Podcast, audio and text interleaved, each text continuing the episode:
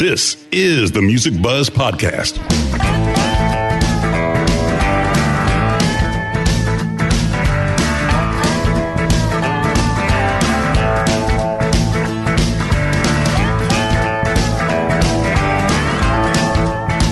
The Music Buzz podcast features candid discussions with and about those behind the scenes in the music business, including industry veterans representing the segments of musician, design, and live. All three Music Buzz podcast hosts have spent their careers working with the biggest names in entertainment and have been and are still a fly on the wall. Dane Clark as the drummer for John Mellencamp's band for over 20 years and various solo projects. Hugh Syme, a world-renowned graphic artist for the biggest names in music and the corporate world. Andy Wilson, an award-winning marketing and public relations executive with over 20 years of combined multi-level entertainment industry experience in the music and sports business. Now let's buzz.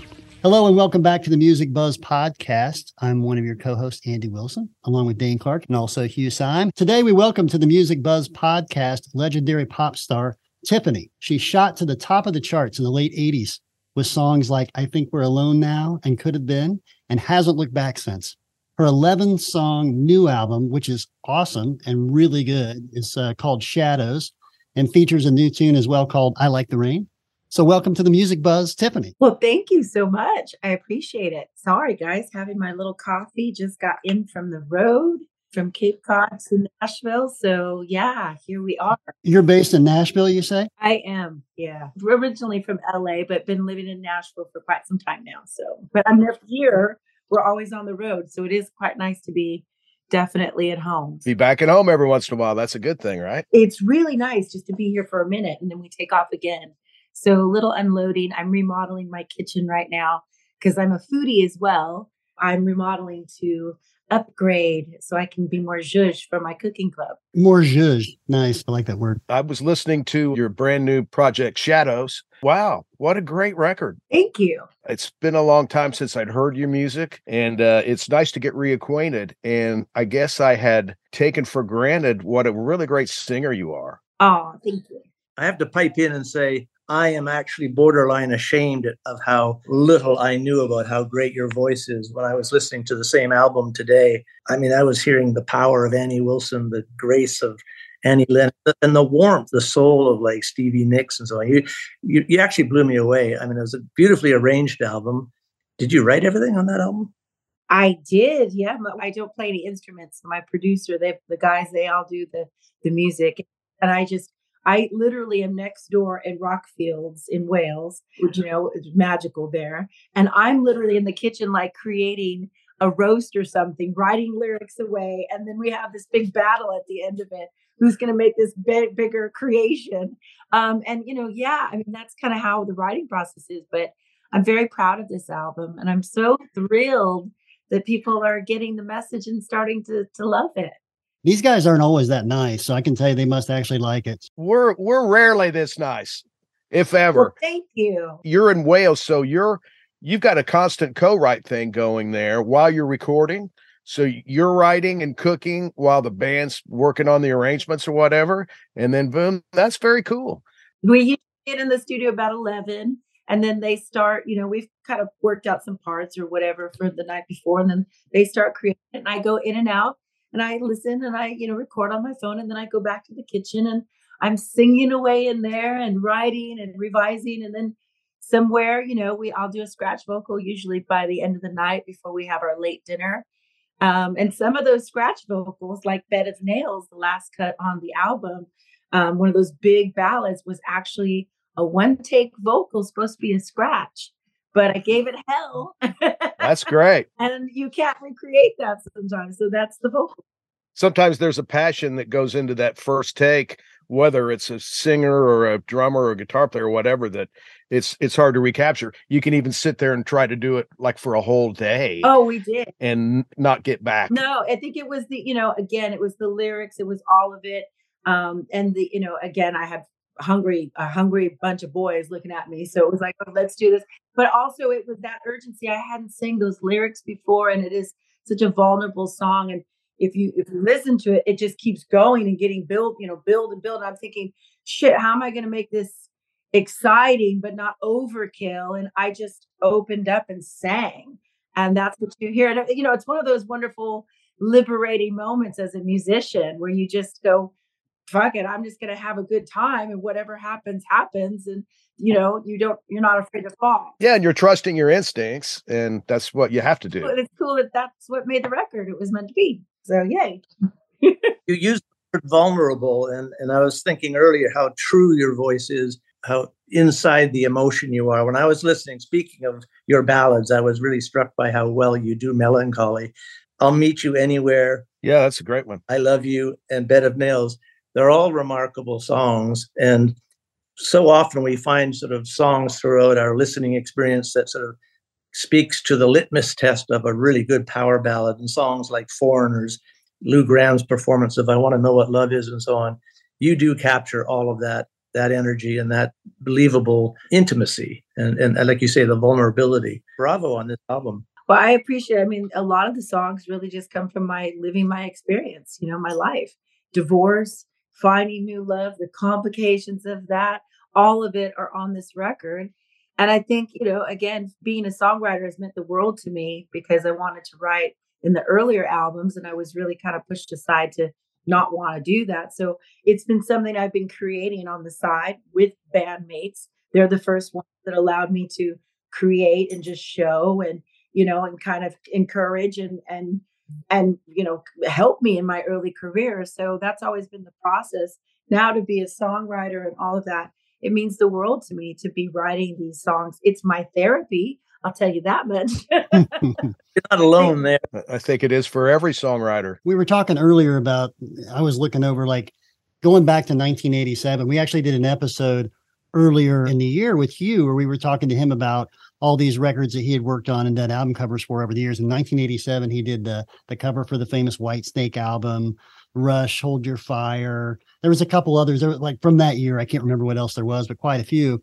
You in 1987, I mean, obviously blew open the doors and your career just went to the stratosphere, right?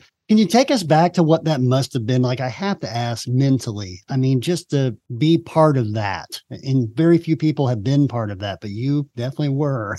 what was 1987 like for you from your eyes? Oh, a wild ride. I mean, I was just riding the wave. I didn't have any reference. So just being me. I mean, I think I was completely taken back every time I went to a different country and they knew something about me, not just the music, but that I loved, you know, olive pizza or what, whatever it is. And they wanted to know about me as a person. That really made the most impression on me. Uh, and yet it was freaky at the same time, uh, you know, but it was really the bonding that I have with my fans. I mean, these people are still TIFF fans, they're part of the family and they've been supporting me and watching me go in this direction, this more edgy direction. I, you know, I've been saying for a while, here's where we're going, you know, and I've been doing my little videos and showing the rehearsals with the band and going, you know, it's going to be okay. I'm going to come back and give you a big old hug, but we are doing more edgy stuff. We are breaking ground. Um, and so now the fans are like, they're so thrilled again to have this music out now finally. But I mean, the early days, I feel kind of the same way now. You're just riding the wave. I mean, it's like, you know, you just kind of do what you have the best you're informed with at that moment. Enjoy it, be grateful, you know. I mean, it's it is work at the end of the day, and there's you know you can always complain or be disappointed. I think that's the difference. Is back then it was like I could do no wrong because I, I had there was nothing I hadn't accomplished once you accomplish something, if you don't always accomplish that standard, everybody goes, Oh, sorry.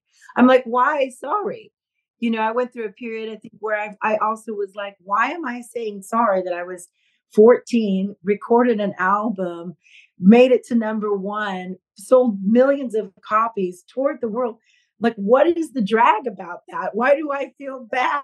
There's this is what dream really happens like that? I'm a very lucky girl. So I've never really let the industry bum me out, if you will. And I just stick to my fans and my and my friends and my family and good musicians and hopefully do better music every time I release an album. Speaking of albums, the new Shadows cover is very clever, you know, elegantly minimal, I love the cutout and the way the cutout casts the shadow, which is obviously the gag, but it's very clever. Well, I worked with an amazing artist, Stuart Semple, in uh, the UK. He has, has he's an artist, uh, on and on and on. I can talk about him, musician, and has his own paint company. So we're doing jackets together, and we're a lot of different art projects. But he designed the album cover and the vinyl, which is coming, and it's very cool because it's kind of like an origami experience, taking it back a little bit. It pops up and it, you know, if you put it in a certain place, the, the, the light can shine through it, but you can change the picture. There's three different op. So we kind of got like a little pop art with it because this this album, although it is edgy and it's, you know, uh, it's rock for me, it still has a little wink wink back to retro. So we wanted to show that in some of the artwork on the album as that and keeping it kind of fun as well. Can you share that artist's name with us? Stuart Semple. He you can find him on tiffanytunes.com. There's all the links straight to him as well. And he is amazing.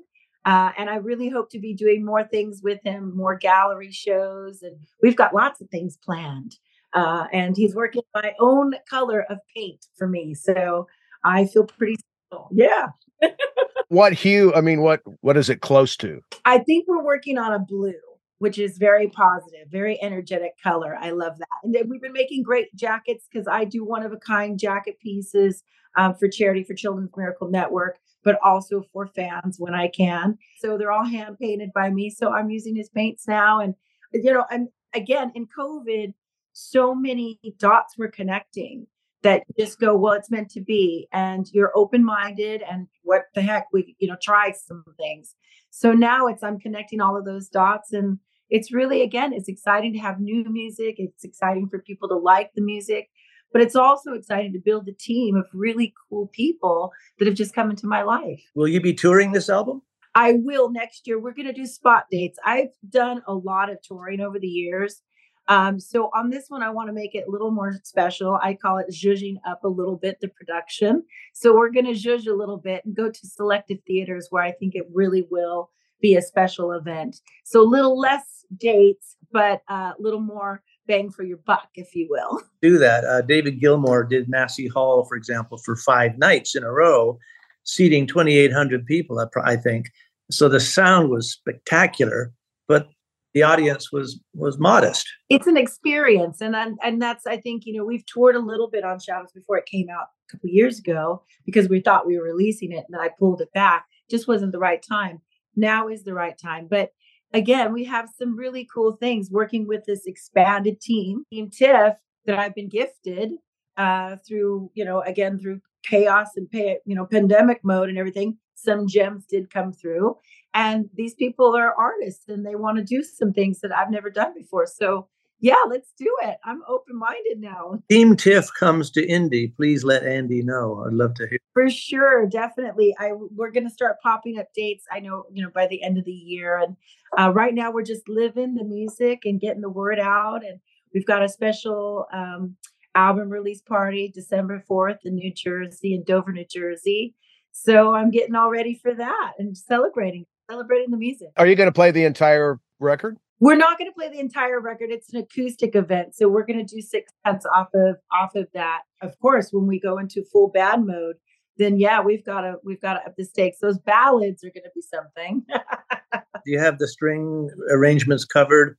By your keyboard player or players? They sure will be covered. I mean, you know, it's again now going into production mode for the Shadows tour and for these, you know, special shows. It is really celebrating the album and making all of the highs and lows make sense, if you will, and having to make, you know, so I'm working with people now to kind of go, well, this is my wish list, but how do we make this a, a fluid event?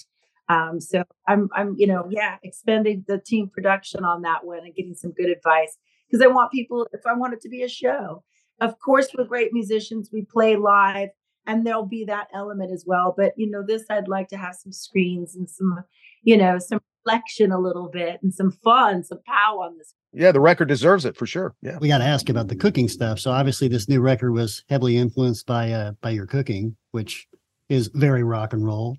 Yeah. Sounds awesome. Hey, I'm going to be in Nashville playing the Ryman next year if you're in town.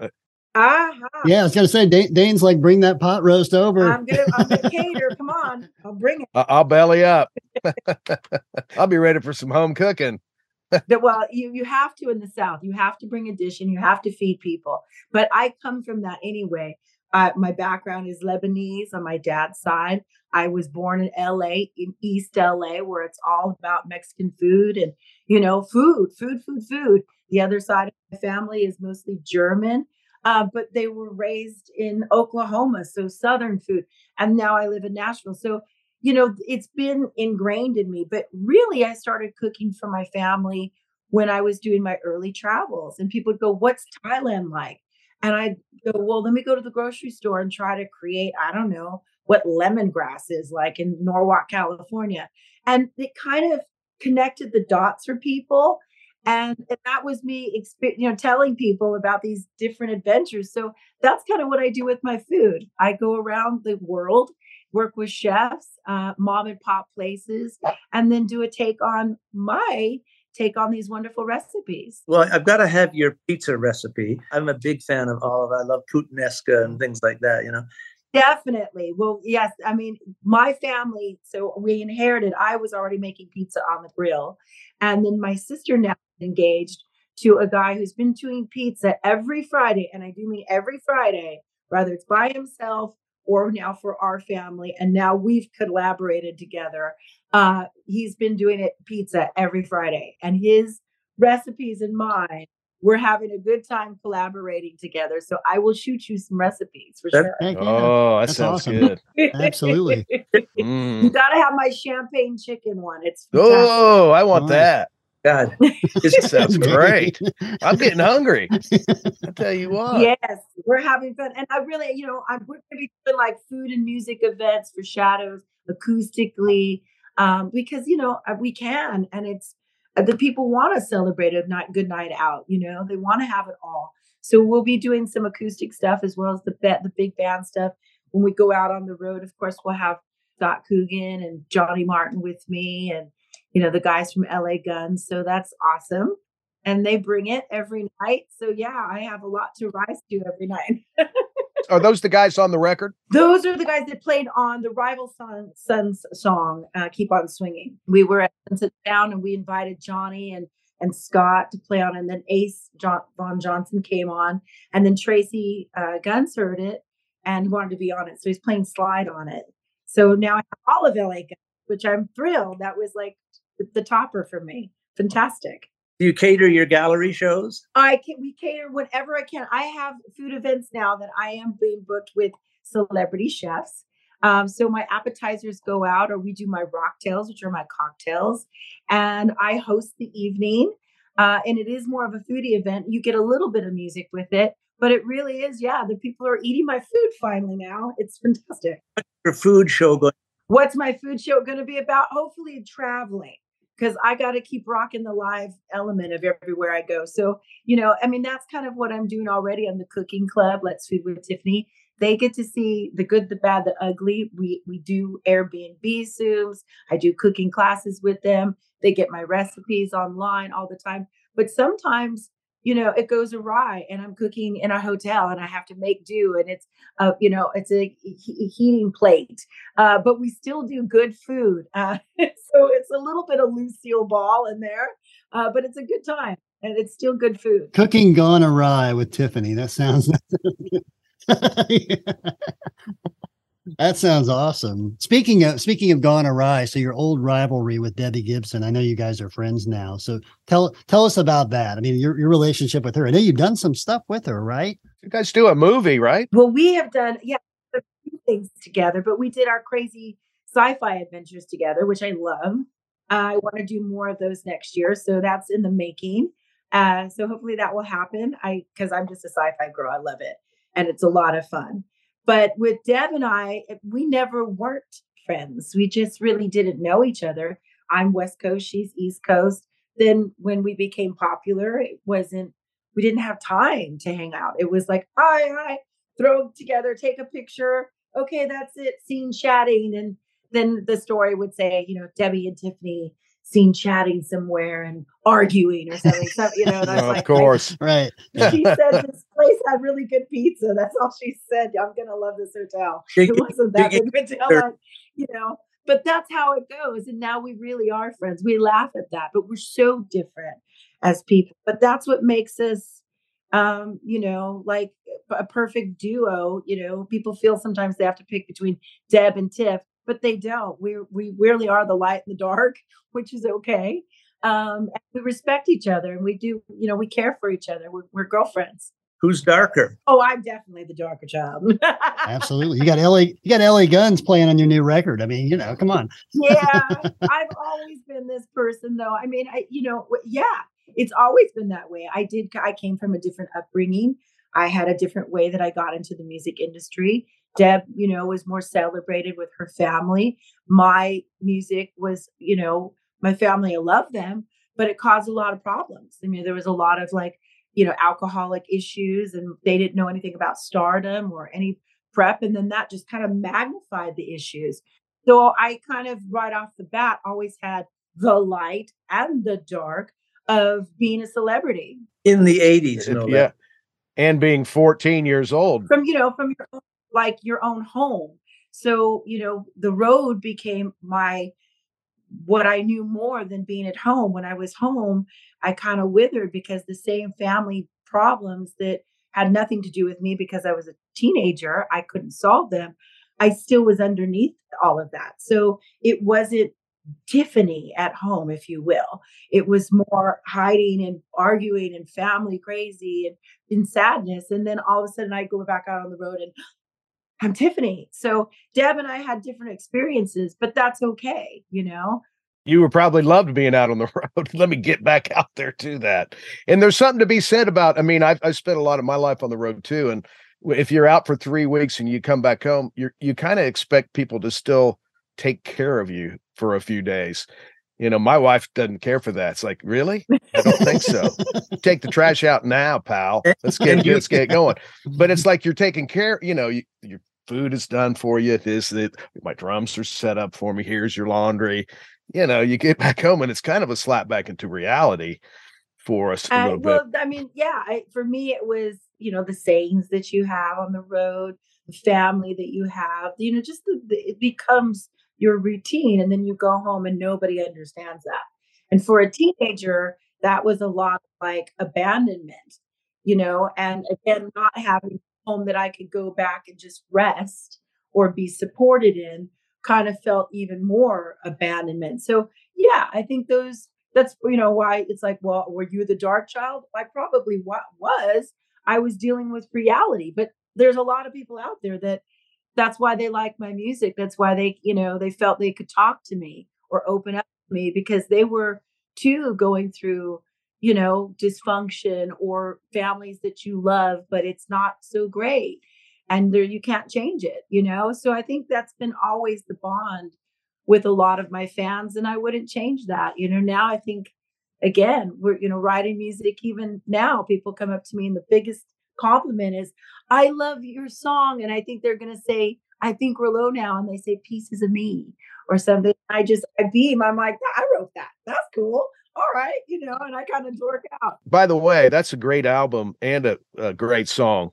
Really great lyrics on that. Very poignant. Still I you know, I beam as a songwriter. That's really one of my my favorite things now that people see that I'm growing and that, you know, that I am a hopefully good songwriter and hope to get better. Well, I mean, I feel like you're doing the best work you've ever done last few years. So 35 years in the music biz. How many people could say that that they're doing their finest stuff 35 years on? So kudos to you. Keep it up. It's great. Awesome. Still rocking it. It's the coffee, man. It's the when you were coming up as a young musician, um, who were your go-to people? Uh, what were the records you were listening to? What were the female voices that were pulling you and, and inspiring you? Well, you pretty much, you know, nailed it from the beginning. Stevie Ann Wilson. Uh, these are the women that I was with. Pat Benatar, of course. Uh, Emmylou Harris. Uh, you know, uh, Tammy Wynette, because I started in country music. So there was a lot of female singers there. Lacy J. Dalton. Um, so you know, these are the people that, and of course, Barbra Streisand. I was also listening to Joni Mitchell even when I was young. I got a Joni Mitchell whiffed somewhere. Somebody was at my house, and I asked what that was, and I was allowed to listen to music in the den as long as I didn't scratch the albums then. Uh, and I, I remember writing down poetry and just trying to be a writer. So these have always been my influences. Of course, Bob Dylan and you know, kind of folky, kind of country, kind of rock and roll, a little bit of all of that. And of course, got to high school, it was Led Zeppelin and all the rock bands. And um, and then, you know, I did the I did I think we're alone now. And somehow it was like I was put in just the pop world. And it took a long time to for people to even know that I could really sing. So we're still just accomplishing now. you didn't mention the Beatles, and when I listen to your ballads, there's there's sort of a, a, a nod to the Beatles, to the chord progressions and the the the emotion of, of some. Definitely, I would probably say that's more Mark Alberici, my producer, um, because he, you know, obviously he's English, and and we both love the Beatles, definitely. Um, but you know, I, yeah, he worked real hard to like make it not um, predictable. If I was going to do a ballad on these, uh, my that was one thing I said. I go, you know, look, we're not going to do like rock songs and then have these big ballads. It, it, that doesn't work. I don't even want to do a show like that. That's just too stop and start for me. I already have that with a lot of putting the older stuff in and making that special, but not again all these different blocks. You know, making it fit with the other. Yeah, make it fit with the other stuff. Yeah, so he was he had his work cut out for him to put some ballads on there, and I think he did a stellar job. And again, I would walk in and hear this music and walk away and just it, it, I don't know, it's like a magical place.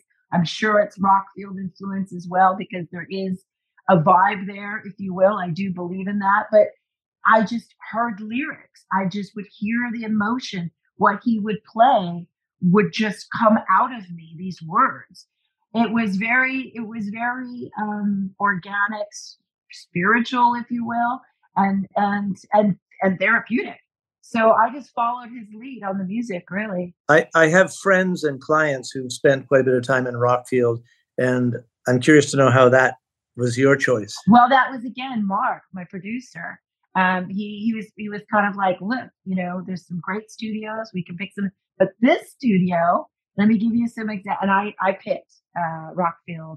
Uh, it, I thought it would be a great experience. I've never had the residential experience. Um, I didn't. I, we wanted to record pieces and be more like a band sound, where everybody played in the same room, and and I felt that that was the way for me to go. Although I'm a solo artist, I needed that sound as a band, if you will, to be convincing for this new journey if you you know to break ground it wasn't all about just let me show you the flash of tiffany or the gimmick this was no i'm a real valid musician here's the story working with great people and and living my my my craft and loving that i'm part of this you know musician community i'm proud of who i am and hopefully doing great music and learning so yeah, that I mean that once I got to Rockfield, I was like addicted. That was it. I don't want to ride any other way. I'm spoiled now. Have you seen the movie, the the Rockfield movie? We, I have, yeah, and I made this. I made this shirt too. There's merch, so go get the merch, everybody. But my name is on there, and I'm with all these amazing people. I saw your name on on the on the in the very end when they do the credits by the different years or the different decades or whatever. It's just, I mean, again, I'm a fan. I'm still a fan of music. There's so many people that influenced me. I, I used to be so embarrassed as a kid because I literally would have my girlfriend go to the record store, and I'd be like, "Go buy all this stuff for me." Why? And she'd be getting mad at me. Why? And I'd be like, because it's like Barbra Streisand and Ozzy and like Bob Dylan and then, you know, ACDC. There, you have to be something in high school. It's so not cool. Uh, and she would be so annoyed that I, that's what I was missing. I was just constantly to music and I loved music. And I think, you know, I still am that way. I want to learn from everybody. I want to collaborate and I want to tour and just have fun being you know, being a musician. Well, you're doing a great job with it. Absolutely. And congrats again on the new record. Is there anything else our, our listeners should know that you have coming up? TiffanyTunes.com, everybody. Go there. That's all things Tip World Cooking Club. Gosh, my radical red on my boutique and all different adventures that we're going to have for the tour, the making of, and, um, you know, all the miracles and all the jazz. So, like I said, shooting it up. I'm excited. Thank you guys for your time. Congrats again on the music. It was great to connect with you. We'll keep judging it. Thank you guys so much. Cheers. Oh,